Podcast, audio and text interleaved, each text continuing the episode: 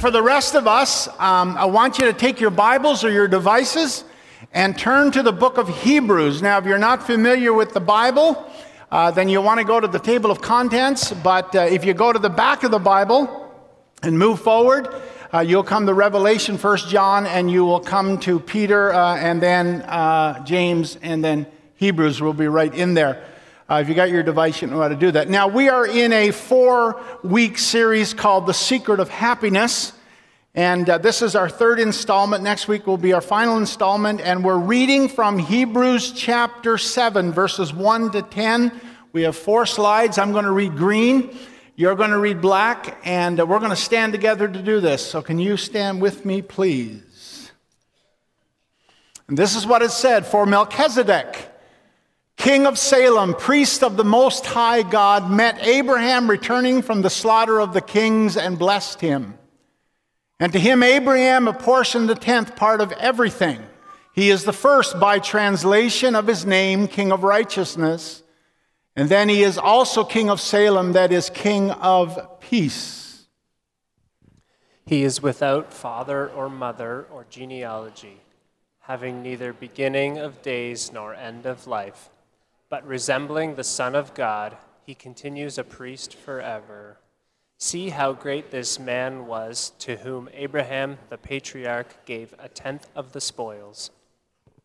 And those descendants of Levi who received the priestly office have a commandment in the law to take tithes from people, that is, from their brothers and sisters.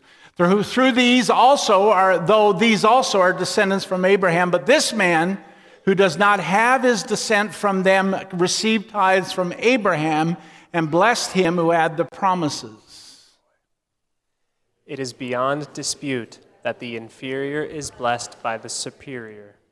In the one case, tithes are received by mortal men, but in the other case, by of one of whom it is testified that he lives. One might even say that Levi himself, who receives tithes, paid tithes through Abraham, for he was still in the loins of his ancestor when Melchizedek met him. It's a great name, isn't it? Melchizedek. I don't find any new parents calling their child Melchizedek. Wisdom rules after all. Let's pray together. Father, we love you. We love your word. We love the written word, and we love the living word, Jesus Christ. And now we pray and ask for the help and the agency of the Spirit the Holy Spirit, who is the Spirit of Christ. To give us a voice to speak, give us ears to hear and to listen, and hearts to understand, and minds to comprehend. And then as we leave this place, to go out into our worlds and live out the truth of God in Jesus Christ as faithful disciples in tangible, meaningful ways for Christ's sake. Amen. Why don't you be seated? Now, just a bit of review. Uh, two weeks ago, we talked about the first secret of happiness is this it's not what you think. It's that the secret of happiness is not what we get, but what we give. Last week, our secret to happiness was generosity.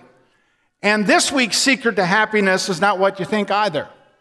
And here it is we will never be completely happy while what belongs to God remains in our pocket. Now, over the next two weeks, we are going to talk about a subject that is very controversial and emotional. We either hate it or we love it. And the topic is tithing. Now, if we tithe, we love talking about it because we're off the hook. But if we don't tithe, then we hate it. Or worse, we're indifferent to it. And I'll deal with that next Sunday. Now, by definition, understand that the tithe, the principle and the practice of tithing, as understood from the Bible, is 10% of our income. My income, your income, belongs to the Lord. Now, before I get into the topic of tithing, there's a, something I want to say to us, sort of as a preface, that to suggest that tithing is not just about money. The tithing is about something much, much bigger than money. We fail to create inside us an imagination that is affirmative, that grasps the life that is given to us and make the most of it. Not making the most money, not having the most fun, not making the biggest impression, but entering into the, to life, the life on God's terms and living it well. But too often, rather than grasping the life that God has for us and intends for us to live, we opt for table scraps and crumbs from another table. That's what happens when we get upset. When preachers and pastors talk about the issue of tithing and the topic of tithing comes up, we're fighting over table scraps and crumbs that fall from the world's table. When God has a buffet table set out for us that we ignore. And so that brings me then to our first observation how tithing began. Now, it's important that I give you a little bit of history so that you understand what we're talking about. Tithing began under grace with Abraham. Tithing was an Old Testament practice that began under grace. And that's important. Tithing is a practice of grace and was a practice of grace long before it ever became a part of the Old Testament law. Matter of fact, the story that we read in our text this morning in Hebrews chapter 7 comes out of Genesis chapter 14, verses 14 to 20. And it is Abraham coming back from the battle with the five kings who uh, captured his son Lot, and he um, he conquered them and he took all of the um, all of the spoils and of 10% of everything that he received he gave to this man named melchizedek now melchizedek is a mystery in the scriptures nobody really knows for sure who he is some people believe that he was a literal king but other people believe and this is where i would tend to lean is that Melchizedek was an Old Testament theophany or Christophany, that he was an Old Testament appearance of Jesus Christ. So you can just kind of look that up for yourself and do some research on that. But the story that we have in Genesis chapter 14 and we read in Hebrews chapter 7, this story happened 1900 years before Jesus. And get this, and 500 years before Moses was even born, five centuries before Moses and the law, Abraham was practicing the principle of tithing. It was Moses actually who took the principle and the practice of tithing, a practice and principle of grace, and actually folded it into the law, and that would take place 500 years later. Now, the other thing I think might be helpful to know is that almost all the New Testament themes that we have today in the New Testament have their origins in the Old Testament. Now, what many people, if not most people, do not realize is that reality that the themes that we have in the New Testament originated in the Old Testament. Such things as salvation, justification, redemption, and even resurrection. And the same is true with tithing.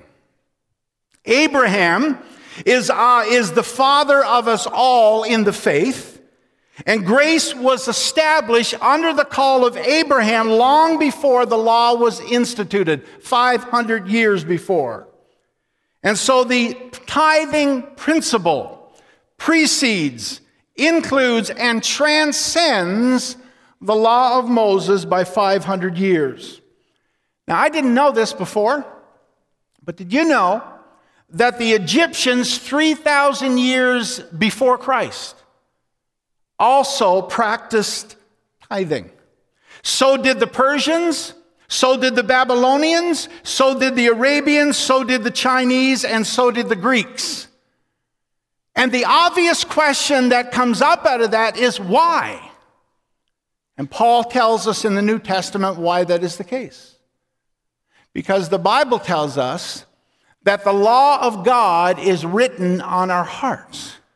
Romans chapter 2, verse 15 says, For when Gentiles, and these are all Gentiles that I just mentioned, who do not have the law by nature do what the law requires, they are a law to themselves, even though they do not have the law. They show that the law, the work of the law, is written in their hearts. So, is it possible that the reason why we struggle with tithing is because we know it's the right thing to do. Because the awareness of it is intrinsic within us. We know we should do it. It's written on our hearts that we should do this. And because it's money, and we all become somewhat weird when it comes to money, we resist it. The early church fathers all practiced and taught the biblical principle of tithing from Jerome to Ambrose to Augustine. Ambrose of Milan said this that God has reserved, by the way, the spelling is wrong in your notes, God has reserved the tenth part for himself, and therefore it is not lawful for a man to retain what God has reserved for himself. Now, the other thing we need to know is this that Jesus himself reaffirmed tithing. Never once did Jesus ever speak against not tithing. Matter of fact, he, he criticized the Pharisees and the scribes because they were so meticulous on their tithing, but when it came to issues of justice, mercy, and faithfulness, they were lacking. Tithing in principle is also taught by the Apostle Paul. And so our text today joins tithing to, the recognition of Jesus' eternal priesthood. And so if we look at Scripture, and if we look at history, tithing appears to be a timeless principle. Abraham is our father of faith, and he gave 10% of everything that he received to Melchizedek. And Jesus said these words If you were Abraham's children, you would be doing the works Abraham did. Now, that brings us then to point number two that tithing is not something we give, but return to God. Let me say it again tithing is not something that you and I give to God, but rather it is something that belongs to God in the first place, and all that we are doing is returning it to Him. In other words, 10% of everything I make belongs to God. Now, I want to give you four popular objections that I hear over and over again to tithing. The first objection is tithing is not meant for us in the New Testament. We are under grace, not the law. Now, this is one of the first objections. And I've already addressed it in what I just said a few moments ago, except to say this that the reason why we ask that question and offer that objection is because we are unfamiliar with the Old Testament and we do not understand the nature of the law. And I can't get into that, but I'll, one of these days I'll do a sermon on the meaning and the purpose of the law.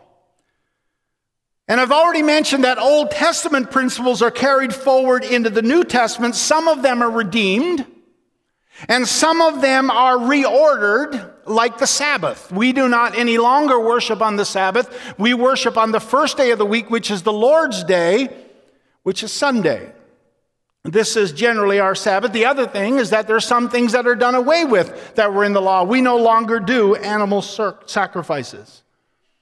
But it is a farce to think that a Christian can possess the spirituality of the New Testament and at the same time ignore the teaching of the Old Testament as to the doctrine of tithing. Paul said, in 2 Timothy chapter 3 verse 16 that all scripture is breathed out by God and is profitable for teaching, for reproof, reproof, for correction, and for training in righteousness. Not just the New Testament, but the other three fifths of the Bible, the Old Testament. Objection number two that I hear is I cannot afford to tithe. Well, that is true of many people. That's true of many Christians, and that's probably true of a number of you in this room today and of those watching online. But it's not because we do not have enough. The reason we cannot tithe is because we live beyond our means. There's a survey that tells us that the average person lives at least $10,000 above their annual income. I was rifling through my files this week and I found this cartoon.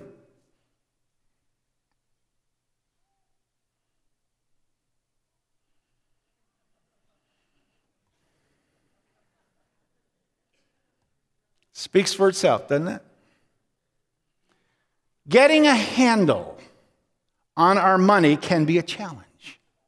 And Jesus continually emphasized the relationship between money and our mental attitude. Matter of fact, Jesus said more about money than he said about any other topic. In the Synoptic Gospels, Matthew, Mark, and Luke, one out of ten verses talk about money or possessions. And in the book of Luke alone, one out of eight verses talks about money and possessions. And the book of James, toward the end of the New Testament, one out of five verses talk about money and possessions.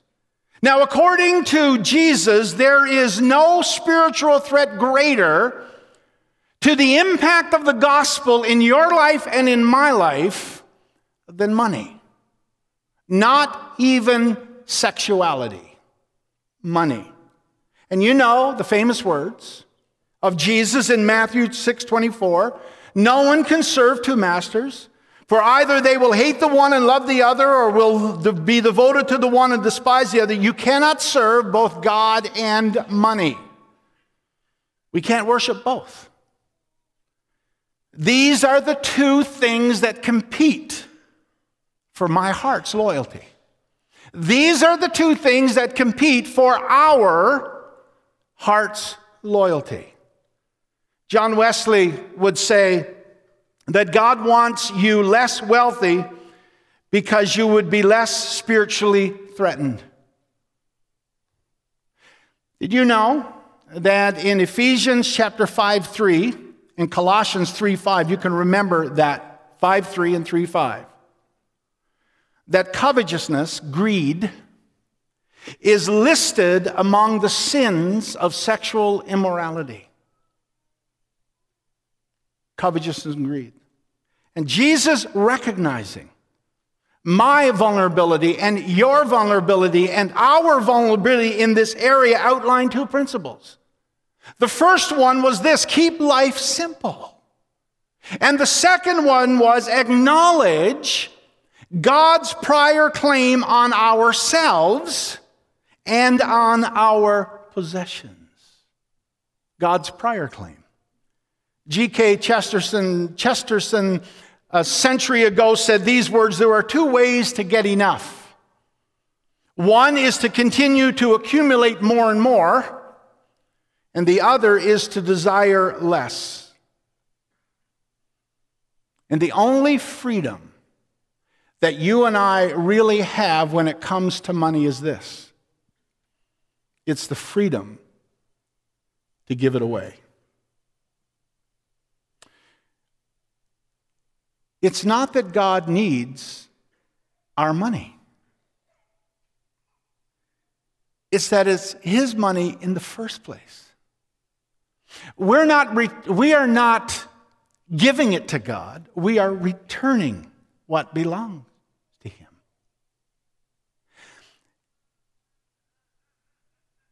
And you and I, we need to learn to practice the grace of giving because it sets us free from the love of money and greed. Generosity and grace and giving breaks the back of greed in my life. Now, the third objection is this people who do not tithe prosper. Mm-hmm. But I'll hasten to say this that the consequences of disobedience is not experienced just monetarily or materially or physically. God knows how to bless us in more ways than just financially. Put negatively, there are more terrible ways to suffer than financially. And we are responsible for the information and the knowledge that we get. And so this morning, I have not done you a service at all. Because after this morning, there, you cannot ever say, I didn't know. And you are responsible. Matter of fact, even if you did say to God, Well, I, I really didn't know. I once got stopped by the police for speeding. Can I tell you one of my sins? My first five years in Barrie, I got a speeding ticket for every year. I got one here in Sudbury in my first three months. And I decided that that was enough. And so when the, when, the, when the guy stopped me, it was a male cop, when he stopped me in Sudbury when we first got here, I said to him, Well, I said, Officer, to be honest with you, I said, I'm new to the city, right? I'm new to the city. I, you know, I understand the place. And I, I, I didn't know what the speed limit was. And he said, It is your responsibility as a vehicle operator to always know what the speed limit is, whether it is posted or not. It's written on our hearts. The law of God is written on our hearts. The other thing I've discovered in my own life, and Ruth and I would attest to this, is that those who tithe and practice tithing have no regret. The proverb says, 1124, one gives freely, yet grows all the richer. Another withholds what he should give and only suffers want. Now, I can tell you that Ruth and I, we have tithed all of our lives. Even as children, her parents taught her that everything she earned as a child, she should tithe. And my parents taught me the same thing. So when I had a paper route, I had to make sure that after I got all of my profits, that I had to give 10% of what I earned to the Lord. Even if we received a dollar for being good or whatever, I never got those very often. A dollar for being good, you had to give 10% to the Lord because it was the principle in the practice of tithing. Now, I got to tell you that if you were to go back into our journey, that I can tell you that there were times where tithing was a sacrifice for Ruth and I, but it was the first thing that came off, even before our rent or our mortgage, and in those days it was rent.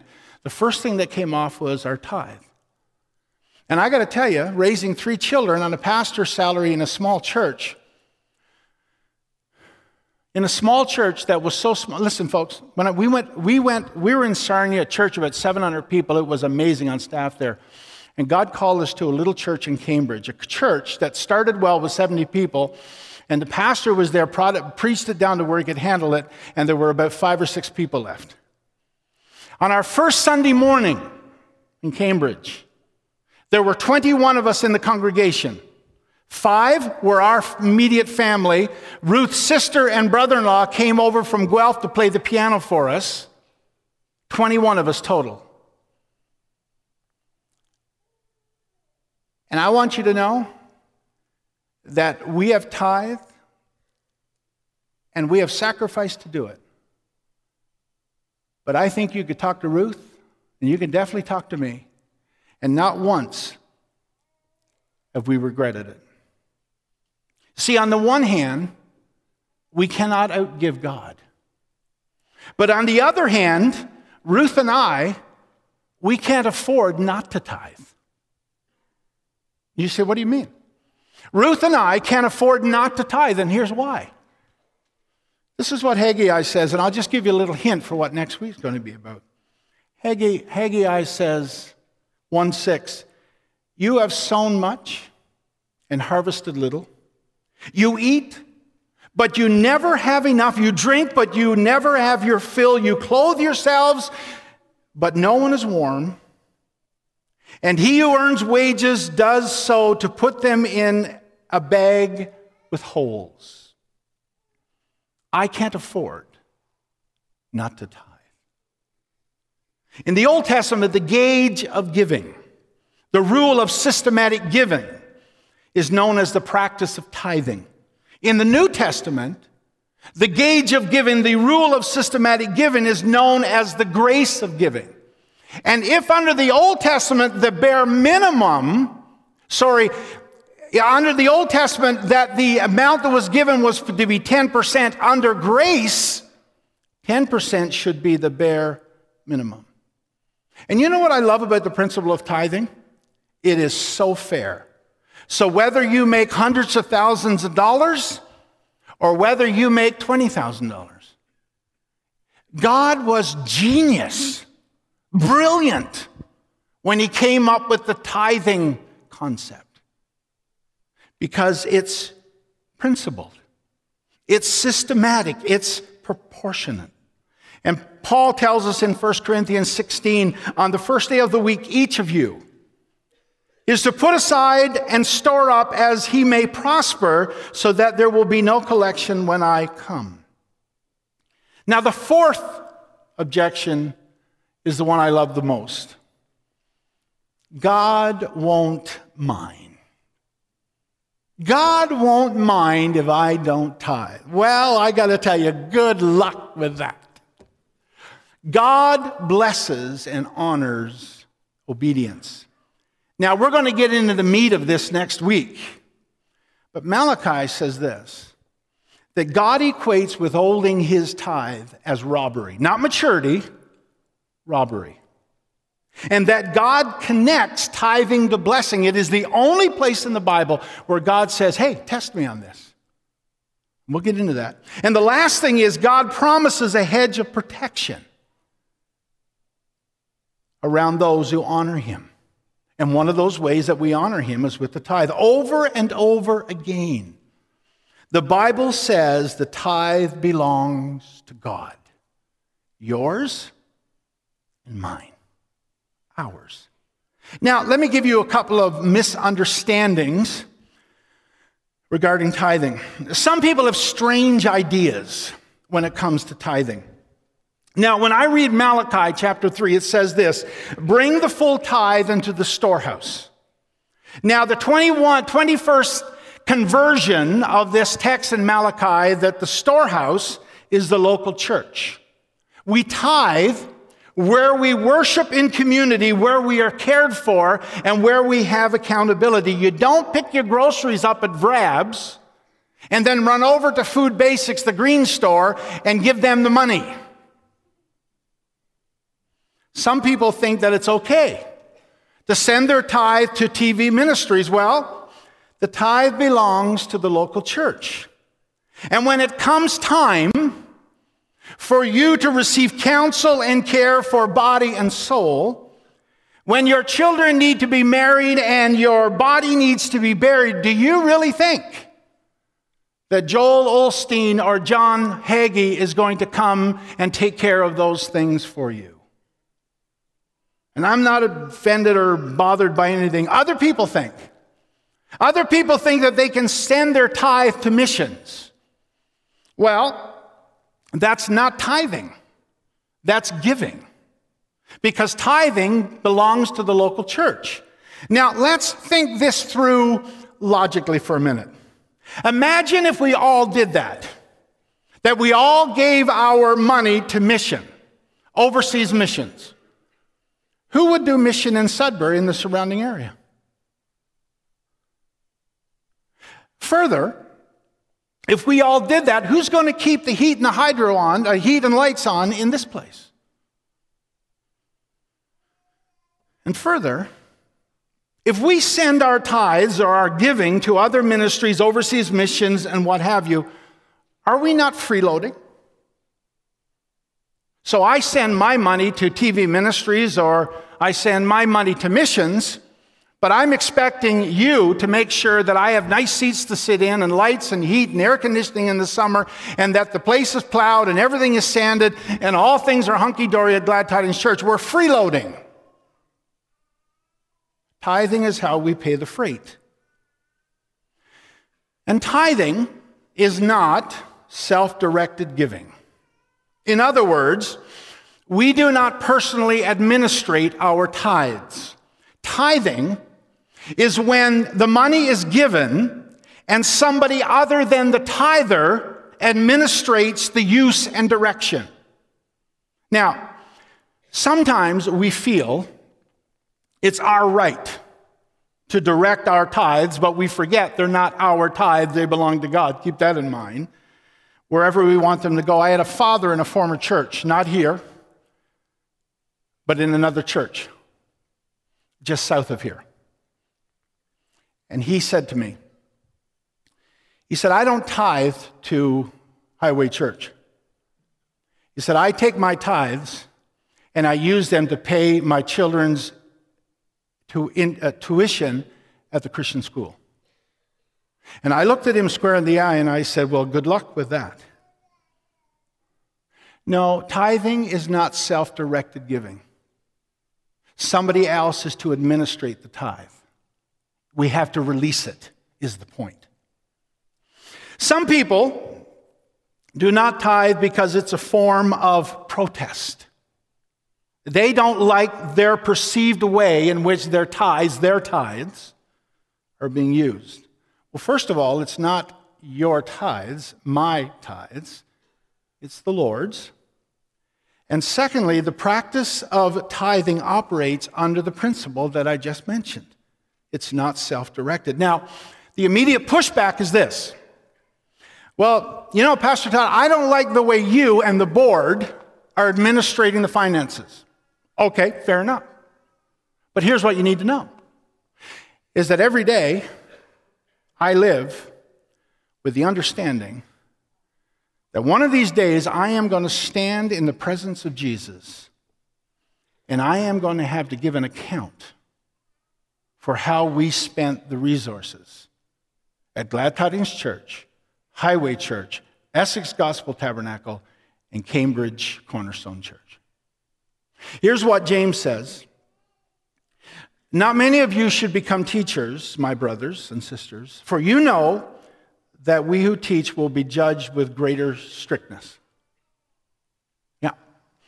But here's the other thing you don't like the way we might be spending and using, allocating the church's resources.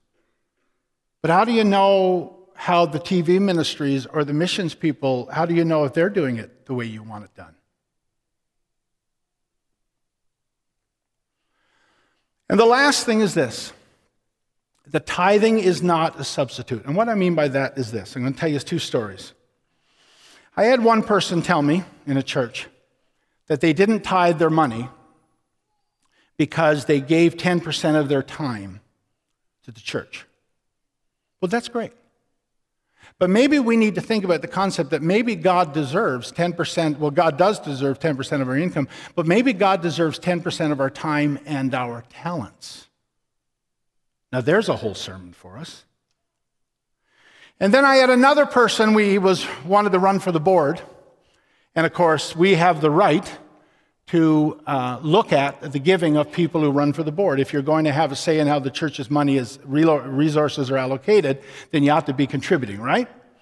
So this guy was going to run for the board, and what we discovered is he didn't give a dime to the church. That's not totally true.